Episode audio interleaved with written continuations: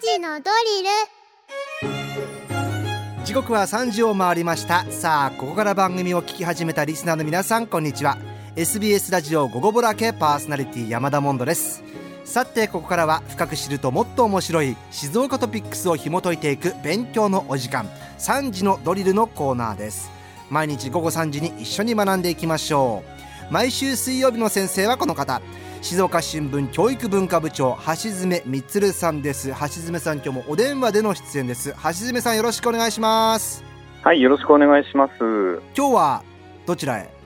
今日はちょっと東京におりまして、申し訳ありませんいえね。いえいえ、まあ富士山毎週のようにから電話で東京ですねはい、今日お休みですか、そうですね。ちょっと昨日の夜にえ取材が東京の方でありまして、うんまあせっかくなら次の日休みにして、ちょっといろいろ見て回ろうと思いましやて。いいええ富士山の後大丈夫でした橋爪さん足とかああ、大丈夫ですね。翌日から普通に仕事してましたが、えまあちょっとさすがに疲れたかなというような感じで、あ、今日そういう意味で言うと久しぶりのお休みですね。え富い士や山ゆっくりリフレッシュしてくださいよ今え、はいどういうところにいるんですか今ですね、東京都現代美術館の近くにもうなんかお休みなのにちゃんとネタ集めというか、ねそうですね。なかなかちょっと静岡にいると見られない展覧会っていうのもあるもんですから、うんうんうんうんまあ、そういう機会に行、ってるというわけえーですはしごするというのが常でして、ゆっくりしながらちょっとこの時間だけお付き合いお願いしますはい、よろしくお願いします。さあそんな橋爪さんと一緒に取り上げます今日の静岡トピックスこちらです雑誌や写真集のほか中村和義くるりなど音楽アーティストのジャケットやブックレットも手掛けてきた静岡市出身の写真家早苗正文さんの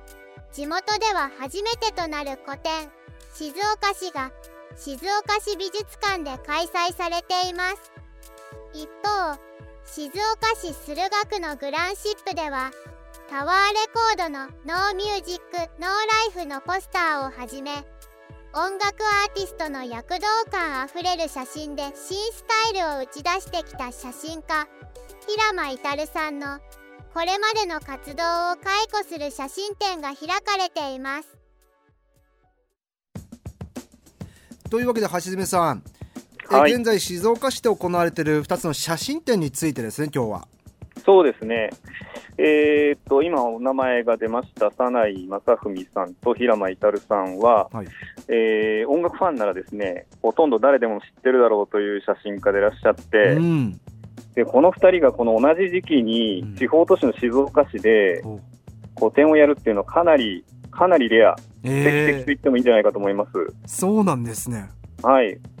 多分日本のですね地方都市の中で今、一番行けてるのが静岡市じゃないか と、個人的に思ってます。この2人が写真展をやるということでねそうです、はしごができるっていうね、これはなかなか得難いことだと思いますよ。ちょっとまず一人一人紹介してもらいたいなと思うんですけども、はい、えー、サナイさんからいきましょうかはい、えーと、早苗さんは静岡市のご出身なんですけど、まうあ、ん先ほどありましたが、初めての地元での個展ということで、ええー静岡市という写真展、7月11日に始まりまして、うん8月27日まで行われています。うん静岡市美術館の多目的室で、えーこちら無料です。うんはい。無料で、はい。で、平間至さんなんですが、えっ、と、塩釜市、えっ、と、宮川、宮城県の塩釜市ご出身なんですけれども、えーこちらは写真は愛とタイミングと題した展覧会で、うんえーグランシップ、えー7月25日から始まっておりまして、8月20日までということになってます。うんで、こちらの方は有料なんですが、えっ、と、一般800円、えー子供学生500円ということで、安い。うんまあ、高い安いの問題じゃないですけども。でこの2人は共通してるところがあるわけですよね、そうですね、あのーえっとまあ、音楽雑誌で、うんえー私なんかもですねお名前を見たのが最初の出会いなんですけれども、ええーそれぞれに、まあえーミュージシャンの写真、それから、えっと風景写真とかうん家族写真とかですね、それぞれに、まあ、フィールドが若干ずれるんですけれどもえ、うんえー、共にやはり音楽に対しての造形が深くて音楽に対しての愛情をこの、えー、と元にですねあの撮影をしてらっしゃるという点で共通点がありますとすごいいうねところです。写はい真を見てその音楽愛がわかるってことですか、えー、とそうですね特にまあ今回の展覧会についてはですね平間さんがそういう傾向非常に強いということですえね。ええええはいえで展覧会の中身についてなんですけれども、はいはいまあ、サメさんについてはですねこれ実はまあ今そういうふうに言ってたんですが、うん音楽がテーマっていうわけじゃないんですよ。うんはい。で、えっ、と、まあ、この方ですね、えー、1997年にデビューしてて、2003年うにん木村伊兵衛写真賞っていうのがありましてですね、はい、これあの写真界の芥川賞って言われてるんですけど、おおこれ撮ってんですよね。写真界の芥川賞を取ってる、はい。で、この時の写真集もそうなんですけれどうも、ん本当に何気ない日常の風景を撮るっていうのが、うまんあこの人のスタイルだったりするんですよ、もう一つ。うんうんで今回の静岡市っていう展覧会も静岡県内の各所の、まあ、何気ない写真をうんうん集めてるっていうのが、まあ、へあーーざっくり言うと内容なんですけれどもへえ何気ないってどういうところなんですかこの何気なさっていうのが何気ないんだけれども早苗さんらしいっていうこう非常に作家性が強いというかですね、まあ、実際写ってるところっていうのがどういうところかっていうと、ええ例えばその、えーこれはね、えー、と時期から言うと1998年から断続的に撮っているご自身の静岡写真にうん今年4月以降何度か静岡に東京から来て、うんいろんなところで撮ったものをこう加えてるっていう構成なんですね。うんで、まあ、全部新しくプリントしてるんですけれども、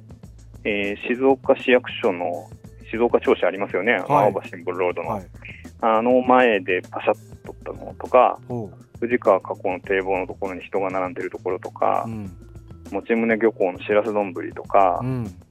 森下公園ってありますよね、はいあの静岡静市駿岡河の区、駅なんですねはいはい、あちらの公園で、あのーまあ、何気なく撮った写真とかですね、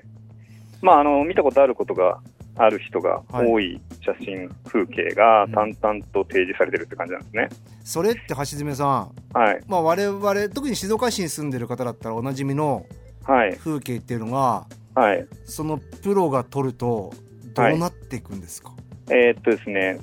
これねうん、サナイさんってもともとは、うんあのーモットーとして写真は写真の個性を撮るもので、はい、自分の個性を撮るもんじゃないっていうふうに公言してるんですよ。もう一度教えてください写真はだから写真はね、はい要するに作家性みたいな部分で、自分がこういう人だよっていうことを訴えるために撮るもんじゃないっていう、そういうポリシーがある人なんですよ。へえ、だから、まあ、静岡っていうその自分の故郷を撮るのがうん、相当難しかったようで、そうか自分が出ちゃうから、そう全部だから自分の知ってる場所、自分が生まれ育った場所だから、え情が入っちゃうじゃないですか、下手すると。え、確かにだからそれをこう排除するっていうことについて、いろんな工夫をして撮ってるんですね。うわあ難しそうですねそうそうそう。意識して写真家、サナイ・マサフミでいなくちゃいけないって、うん私のインタビューに答えていて、へえ記憶とかノスタルジーとか全部邪魔でしたって言うんですよ。いや僕がもし写真を地元で撮るんだったらもう記憶ノスタルジーしかないですよそうで すよね。まあ普通考えたらそうだと思うんですよ。どうしても入っちゃうと思うんでね。入っちゃうで、あのーサナイさんの作品って、まあ見たことある方はわかると思うんですけども、かなりその、から、辛い、乾いた質感っていうんですかね。ちょっとこう、乾燥した感じがするんですよ、見てえるとえ。ええで、それが、まあ、この写真撮ってる期間って25年ぐらいあるんですけれどええも、はいへ全部鉄と鉄尾貫かれてるんですね、それが。えで時間の経過で何か変わってるって感じ、全然しないんですよ。あそうなんですかただ、映ってる車とかがちょっと多少古いんで、うんあこれ昔のかなって思うぐらいで、あじゃあ言われなきゃそういうところ細かく見なきゃ、い今かそうで昔すかねわからないってことですかわからない。で、そういう自分を主張しないってことが逆に、うんこの方の写真っていうのをすっごい際立たせてると思うんですね。はあそれが作品になってんだそう。計算なしにシャッターをしてるっていうふうに言われているんです けど、まあでもね、とはいいえ、とはいえですよ。うんこうプリントされた写真見ると、もうピタッと構図決まってるんですよ、すごい。うんうんうんで、だからその本人の瞬間的な発想の中でシャッターをしてるんです、実は。へもう本当にえ写真家としての本能なんですよね、それ。あそうなんですねそう。当然だからそういう技術があるからこそセンスがあるからこそ取れるものってことですよね本人はね、多くは語りませんけれども、これは本当に、まあ、例えば0コンマ01秒ぐらいのうん決断のもとにシャッターをしてるはずなんで、いややっぱすごいな写真家ってえーですごい本能をね、逆に感じるっていう写 写真展ですね、これは。もう言われてもう本当見に行きたくなりました今の話で、えで早苗さんなりにやはりそういう苦心と本能っていうのが両方あるっていう意味で言うと、うんいろんな世界中写真の撮影してますけど一番難しい場所だったはずなんで、まあ、ご本人も言ってますけど、あー静岡のねんそういう意味で言うと特別な展覧会だと思います。はい。一方、えー平間さん、グランシップでやってる方ですね。はい、平間さんはですね、えーっと一番あの皆さんがご存知というか、まあ、私もそれで一番よく知ってるんですけれども、えーっとタワーレコードのノーミュージックノーライフっていうキャンペーンがありまして、えーっとモノクロ写真でミュージシャンがこう、うんうん。えーっとポスターになってるものを見かけた方いらっしゃると思うんですけれども、あの一連の作品大体平間さんなんですよね。うんそれをもう多分検索してもし見たらああこれ見たことあるっていう方多いでしょうね。えーっとそうだと思いますね。うんはいそれで今回の作品展っていうのは、まあ、うんそういう音楽アーティストをテーマにしたコーナーと、はい。それから自分の家族をテーマにしたエリアと、うん2015年に東京で平間写真館という写真館をオープンしたんですけれども、えそこで撮影した家族写真の3つのゾーンに分かれてます。へえ家族写で真。展示の仕方もですね真ん中に大きな空間があって、うんですごくその、